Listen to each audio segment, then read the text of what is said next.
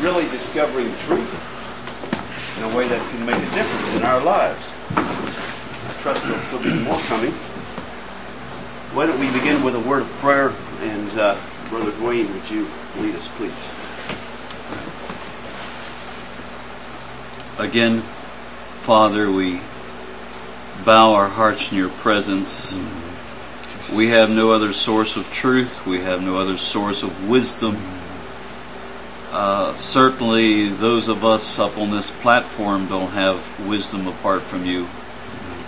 Uh, you've been good to us, God, and we thank you for that. We thank you for this gathering of your people to seek your presence, seek an empowering of grace, direction, yieldedness. And Lord, we ask you to, to build the sound of your voice in our hearts, to raise your voice, to penetrate to the depths of our soul, to effect a permanent work.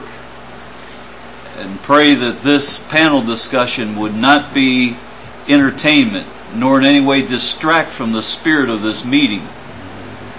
But God, that it would be a real time of sharing that honors you, builds your kingdom. We give the total direction of it into your hands. In Jesus' name, amen. Thank you for that last statement, brother, in the prayer we give the total direction of this into God's hands. Can, you know, a panel discussion can be somewhat unpredictable.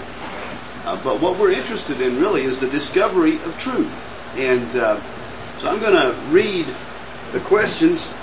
I think I'm going to read all that we have here. We have quite a number and we have slightly more than half an hour. We're not going to cover them all, but I at least want to recognize all the questions and then we'll try to group a few of them together, some of the like ones, and uh, we'll work down through them. Um, I would like to encourage these brothers. I think I'm going to present some of the questions to all three of you. And if you can think of a scripture to turn to uh, quickly to back up what you're saying, so much the better. If you can quote it, wonderful. Because uh, we're interested not only in the opinions of men, we're really interested in what, hearing, hearing what God says about these things. So I'm going to read the questions and I'll probably then present them to you in this order. First question. What is the number one secret to really living a spirit-filled life? and then we have um, a couple that are similar here. Number the, the, it's the first one. How do we know the voice of the Spirit? How can we recognize an outpouring of the Spirit? What are we looking for? How can we avoid attributing to the leading of the Spirit what is really just our own doing? Similar ones. And here's another one that's a little similar. In manifestation of the Holy Spirit, how do we discern the counterfeit from the real?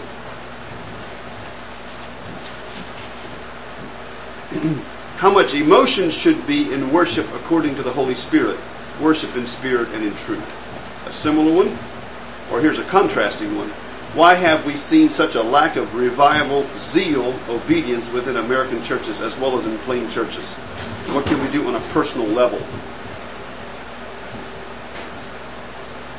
I believe, wait a minute. When we talk of God moving in or coming down during revival, are we being like the Calvinists? Isn't it that the Spirit moves and convicts and then people choose. About spiritual warfare, what importance does verbal out loud prayer play or rebuke or rebuke? Is there a difference? Does the kingdom of God, angels of light, respond differently than the kingdom of Satan or evil spirits? I'm assuming it's in relation to this verbal or nonverbal prayer. I believe in no compromise Christian living.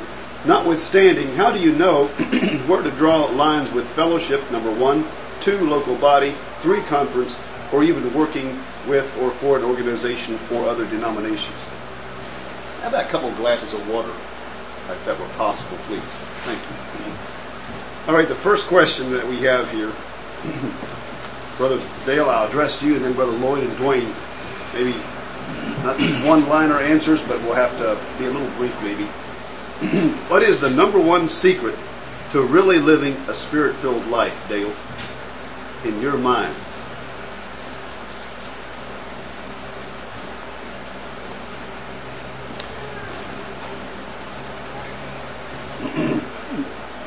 It requires knowing Christ and wanting to be like Him and knowing that by the Spirit of God you can be. Desire to be like Christ with the faith that it is possible. Brother Lloyd, do you have anything to add or? Knowing Christ is number one, I believe, but uh, knowing Him in a way of surrender, complete surrender.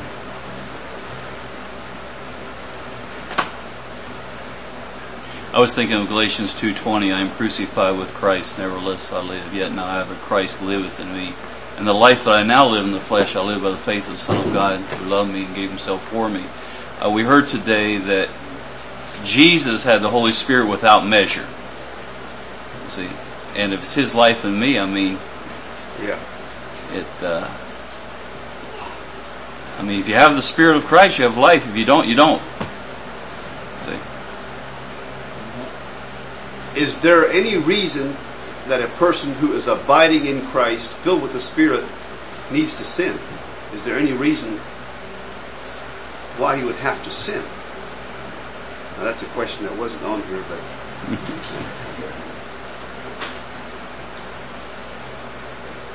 Well, you know very well. You don't have to study your Bible very long to answer that question because you know what First John chapter three says. I know what it says. So you could just read it there. Okay, Uh, that that takes care of that question, I think. all right, we'll read it. Question is, and it was this was a side question. Pardon me, we can't ask too many of these. Is there any reason why a spirit-filled Christian who is abiding in Christ has to sin? Well, First Verses. John three nine. Is that what you're thinking of? You could take verse six with it. Verse 6 with it. Whosoever abideth in him sinneth not. Whosoever sinneth hath not seen him, neither known him. Whoever is born of God, verse 9, doth not commit sin, for his seed remaineth in him, and he cannot sin because he is born of God. Now we quickly try to define those verses, but I think I'm going to let them stand. I'll just read them and let them stand. How about that? Okay. Uh, maybe I better open it up though. Somebody has something to add to that question before we go to the next one. Well, let me add just some one more thing to. well, Go ahead, brother. it's fine that you let them stand, but the relationship in Christ seems to me is both punctual and linear. In other words, there's a moment when you entered into that relationship, but there's also a maintenance. Okay. And if we do not take care of the maintenance, we can slip back into a Romans 7 instead of a Romans 8, where indeed we do sin. Even though the Spirit of Christ in us is calling out against it, but because we have neglected our death with Christ and our fullness of the Spirit, we still live in the flesh, and we end up doing something the flesh wants. Yes. You have to? No, according to 1 John 3. But possible? Yes. That's why you have 1 John 2. Yeah, that's right. Thank you. All right. Amen. In answer to this question, we were in our prayer group considering John 14 and the relationship of an obedient love to being filled with the Holy Spirit. And I'll just uh, bring one verse that Brother Chris Stoltzfus reminded us of. He read verse 15 and 16 in John 14. If you love me, Jesus said, keep my commandments. Next verse, and I will pray the Father, and he shall give you another comforter, that he may abide with you forever.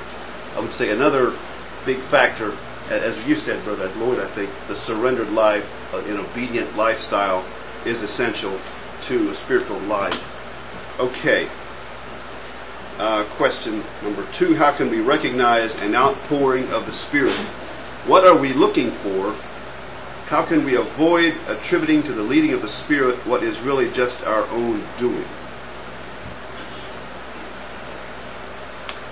And then another question that would be similar, how do we know the voice of the Spirit? I think these are common questions that deserve probably more of an answer than we can give here.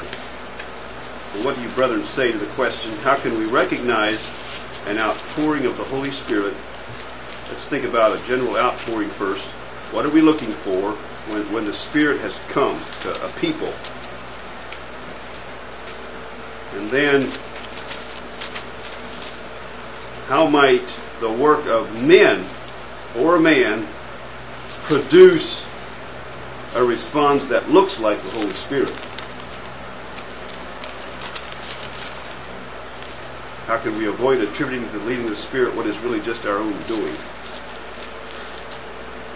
It's possible for a man to pump up something. We give the Holy Spirit the credit, but it's just really the work of the flesh.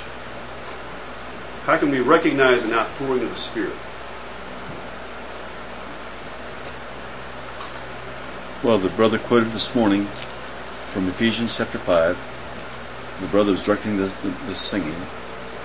And he said that this be filled with the Spirit in Roman in Ephesians 5:18 is followed by some characteristics of a spirit-filled life. And this uh, the speaking together in hymn of hymns and the giving of thanks and the singing of ourselves one to another. These are things that follow uh, in the work of the Holy Spirit. And then I think of what Jesus said in John 15 about that abiding in Christ. He made it very clear there that the obvious evidence of, of uh, abiding in Him, which is spirit fullness, is uh, this unconditional love that flows between us.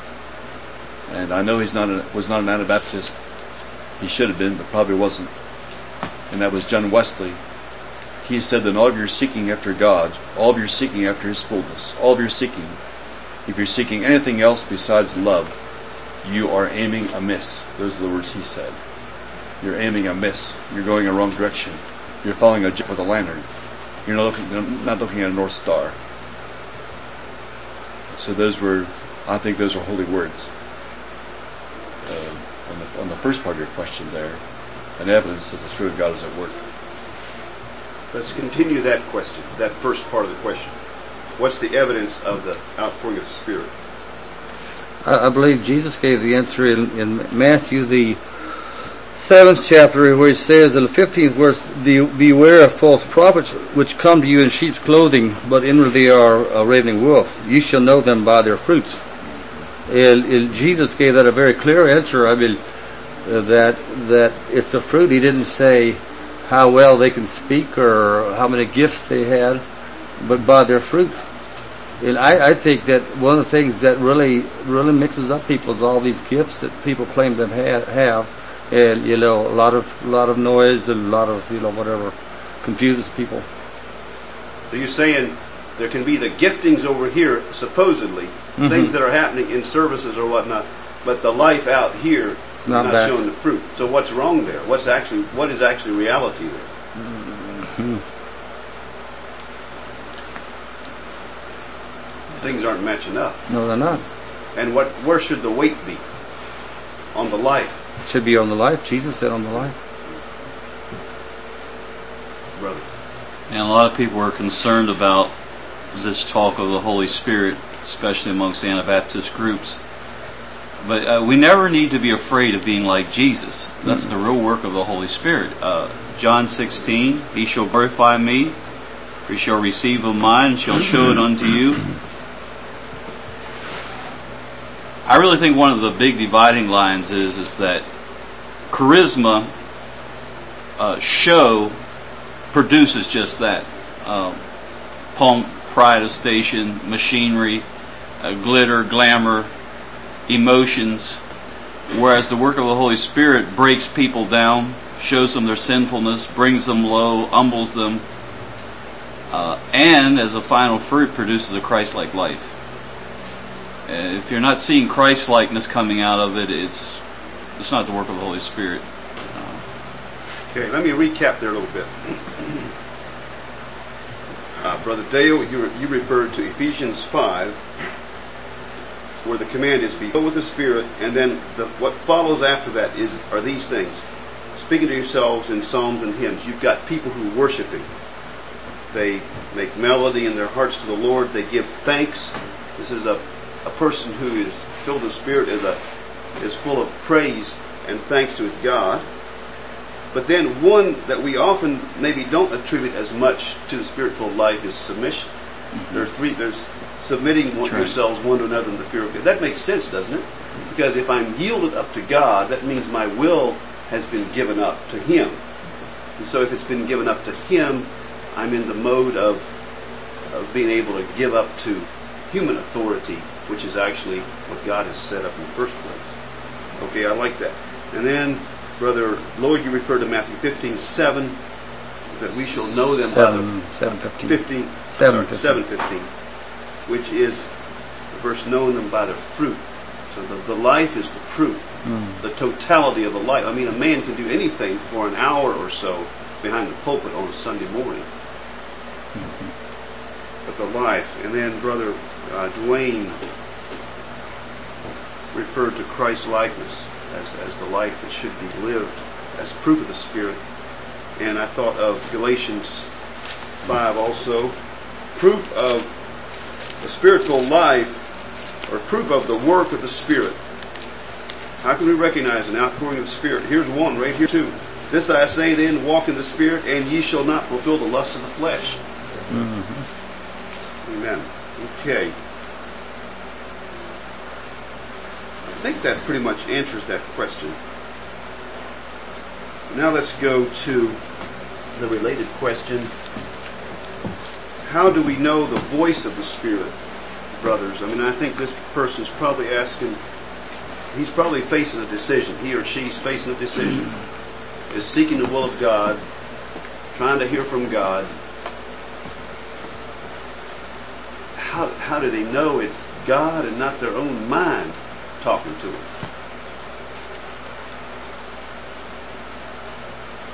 Jesus three times. First in John 14 and also John 15 and also John 16. When he referred to the Parakletos, he called him three times the Spirit of Truth.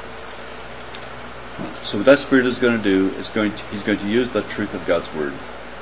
The same Bible tells us to be filled with the Spirit also tells us to let the Word of Christ dwell in us richly.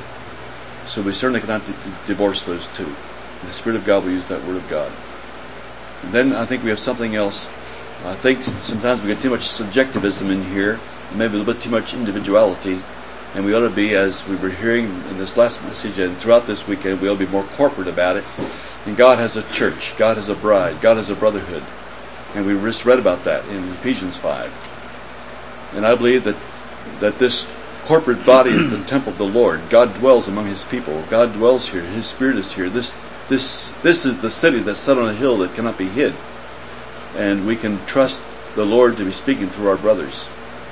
And I believe it, it's a test of our faith. It's a test of our submission to allow brotherhood to speak at, at moments of decision. But I believe it's a holy exercise in our Christian piety to allow our brothers to speak into our lives. Thank you very much for that, brother. That was well said. brother Lloyd, do you have anything to add?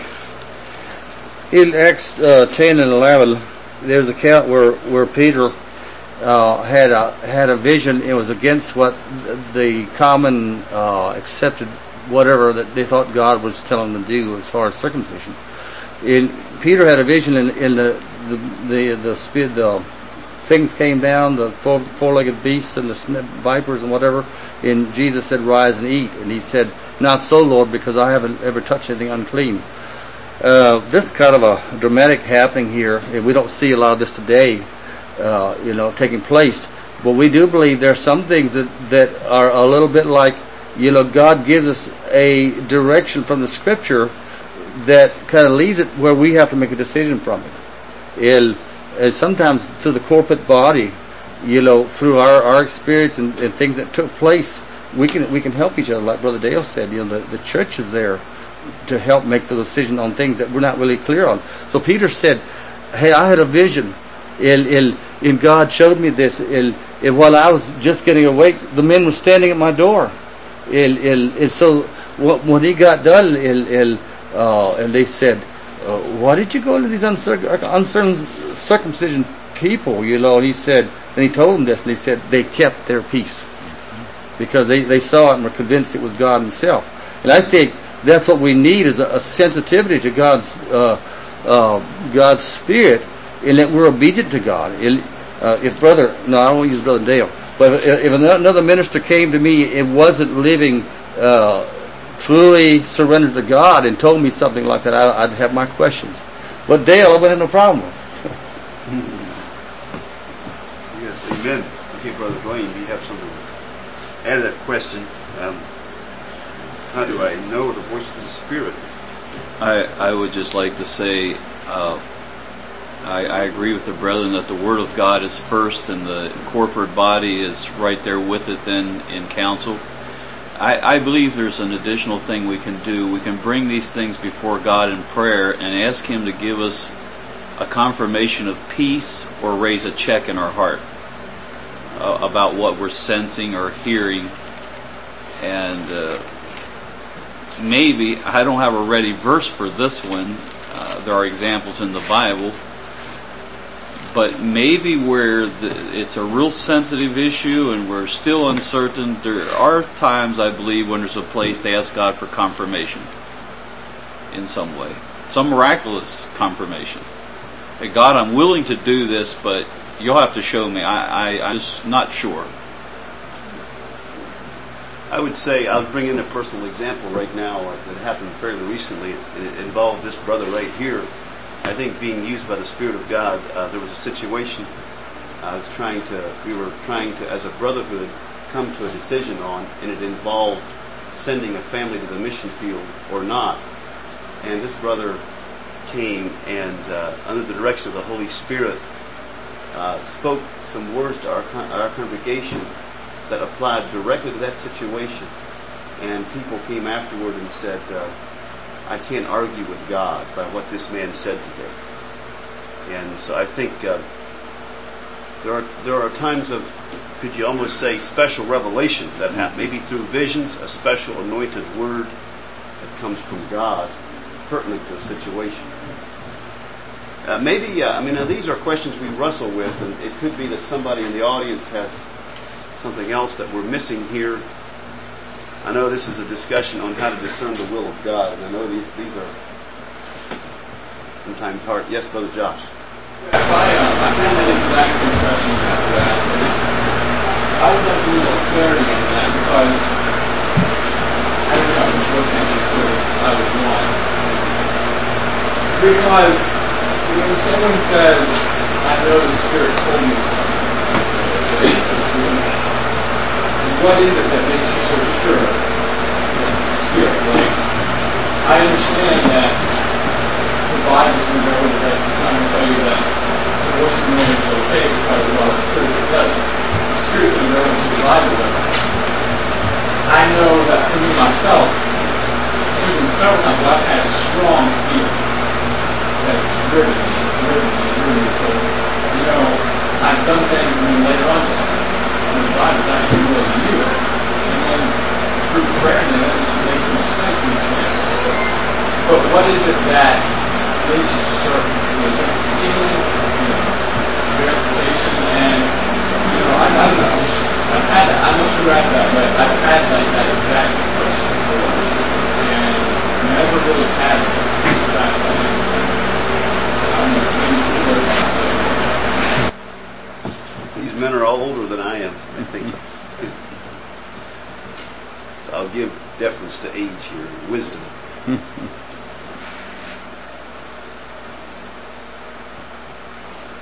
I'll do the same. It's narrowing down here. I'll be glad to do the same.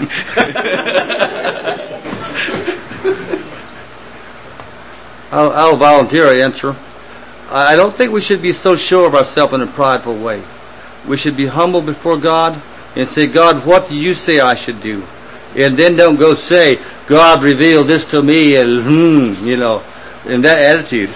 But keep a humble attitude and just say, I feel by seeking after God that this is what He wants me to do, and I'll do that unless He shows me something different. And I, I think I think that that God will respect that. you know, uh, according to the spirit of, the, of of what we see in the Bible took place. Peter ran ahead several times and and made big brags and stuff and, and got himself in trouble. I think we need to keep ourselves humble.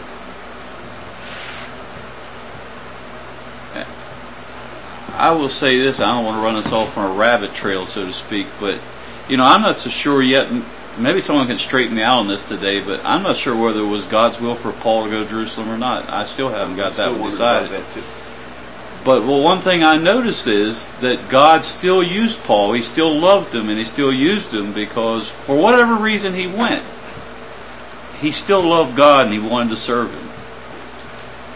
And maybe the core of the question is, am I serving God to the best I know? And if we stay humble like this brother said, if we made a mistake, I think God will turn us in time. If we were surrendered when we did. One thing I noticed is that Peter did not go around telling people that the Spirit of the Lord revealed to him that he should go to Cornelius' house, and so he's going to do it. And here I go, and uh, I bought my ticket, and I'm headed out. That was not the way he did it, but nor was it very well accepted what he did. But but thank the Lord that we have this beautiful example that they came back together in chapter 11. And he had six brothers with him, and they discussed it together, and he gave the testimony as he experienced it himself, and also what happened in Cornelius' house. And said he really was not able to refuse water on that occasion. And uh, uh, my wife and I were part of the Eastern Pennsylvania Mennonite Church, and that, is known to be just a fairly, you know, it's a fairly correct way of doing things there. And I was probably as unconventional as you could be and still be a member of that, kind of, that, that type of a body of people. And I got myself in a lot of trouble with those people. I probably didn't do wisely, but we had a bishop there. And uh, he had trouble with my antics and my uh, maverick tendencies. But we always sat down and talked about it and prayed about it. And I never lost his support on anything that I ever did, anywhere that I ever did it. He always backed it up. He always appreciated it. He always was in favor of it. He was an outstanding man, an outstanding brother in Christ. And uh, I think instead of running around saying we have this special calling and, and responsibility and ministry that God has called us to, if we feel led to, to participate in something God has led us to do it, I think that should never keep us from sharing with our brothers why we're into that and what we feel God is asking us to do and how we're going about it and keeping that open. And uh, that brother was a tremendous blessing in my life. I uh, and I think that you know we have some more unconventional people sitting around here, and and uh, I, I believe that if we don't see it right now, if we just give a little patience, the, the confirmation will come that this was of God. Yes. The confirmation will come that the life was in order. Yes. The confirmation will come that it was not a, just a personal pursuit of uh, some kind of fantasy. It was something that God did want done. May I add a little something to this expression of wisdom here, I think. Um, the scriptures teach us in 1 Corinthians 12, 9, that one of the gifts of the Spirit is faith, to another faith by the same Spirit. Mm-hmm. Now, it seems to me that there are men with the gift of faith who live maybe in a, in, in, with people who may not have the same gift of faith, and they want to rise above the status quo. Mm-hmm. And so they're called into visionary things, into pursuits that their faith calls them and leads them to, and the people around them may not be able to get it because they don't have the same gift of faith for whatever reason. And um, so they may question the will of God here. Well, this man is on a higher plane of faith. He's an Abraham leaving Ur when everybody tells him he's crazy. But if he didn't have the faith and if he'd listened to everybody else, nothing, I mean, if everybody was like that, nothing new would ever get done. But eventually, uh, like you said, Brother Dale, I think there reaches in sort of an equilibrium. What am I trying to say? There reaches, there reaches a balance where people sort of accept and, and the thing is vindicated and validated and authenticated with time. Uh, but I think even a man of faith has been given that if he's, if he's from the Spirit will have the, the fruit of the Spirit of love, patience, meekness in the calling that he has. Amen. Josh, that make things any more clear? Thank you. Thank you. I think what I'm hearing, maybe there is a special revelation at times, and maybe we're uncomfortable with that. So I'll let that. I think we'll leave that question with that and go on to another one. Why have we seen such a lack of revival, zeal, obedience within American churches as well as in plain churches? And what can we do on a personal level?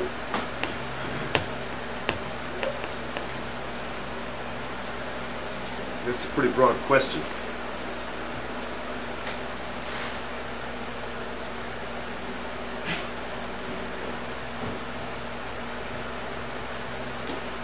Well, first of all, I think we should give credit to God for what He has done. Beautiful moments of His presence among us as God's people that we have that we have received, and it's been a blessing to us. We should thank God for that.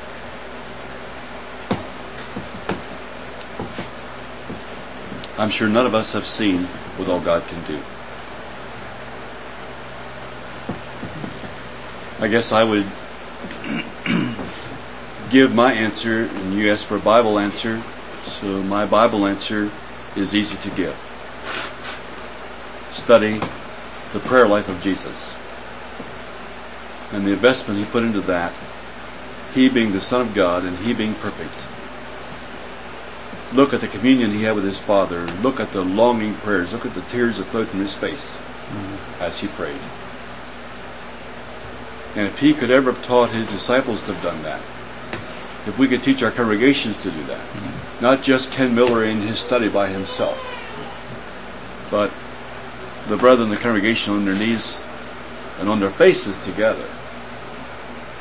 Uh, I read in that CLP church directory about congregations that have over 200 members.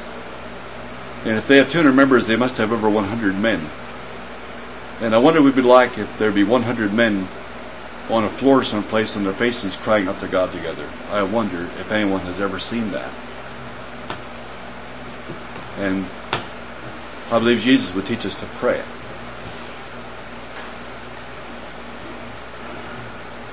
Thank you. Anything to add, Brother Lloyd? That's a very difficult question, uh, and I think what Dale said is is uh, large, uh, largely what we need is to start uh, with with prayer.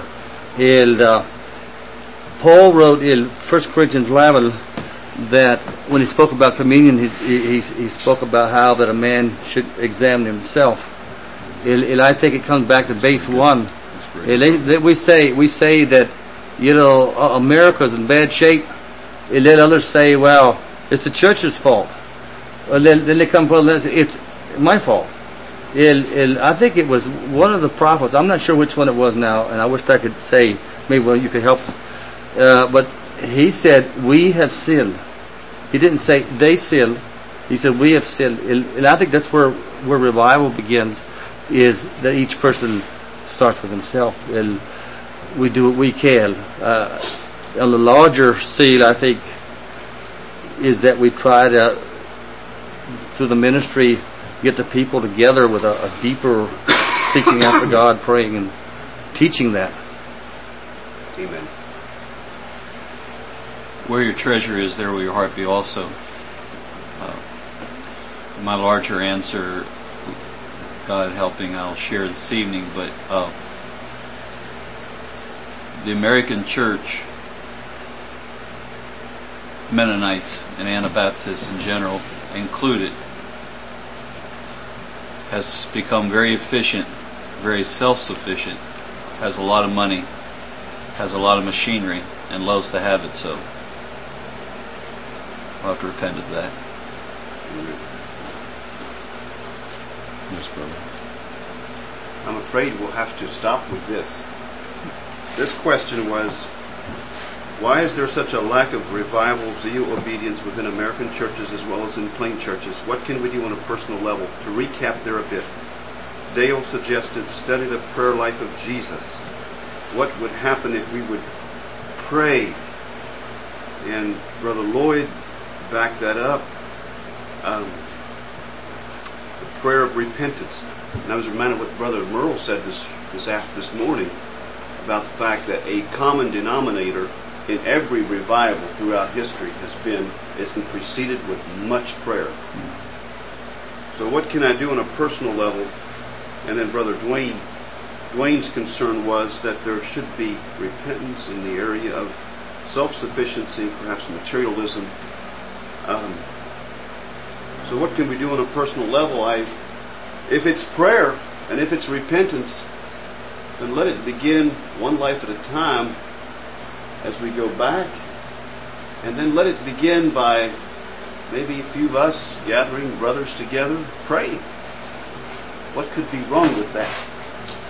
And what might happen if we would seriously take steps to bring maybe not a hundred men, but maybe ten men could fall on their faces before. What would happen if ten men in, in all of our churches would fall on their faces before God for an hour each week?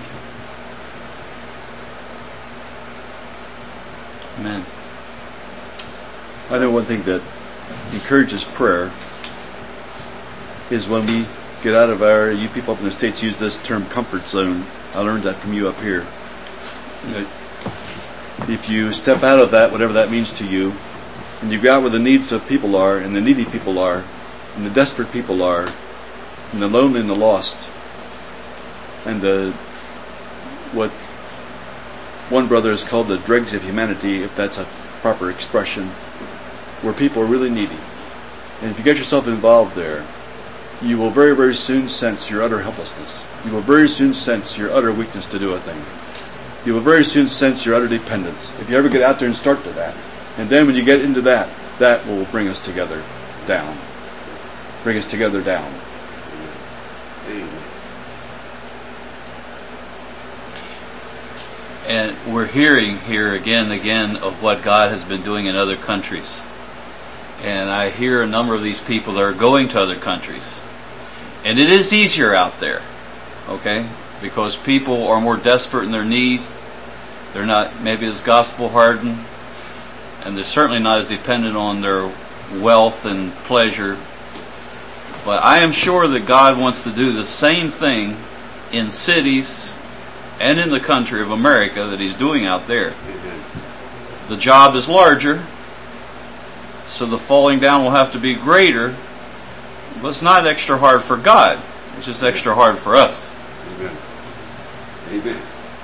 Thank you. Amen, brother.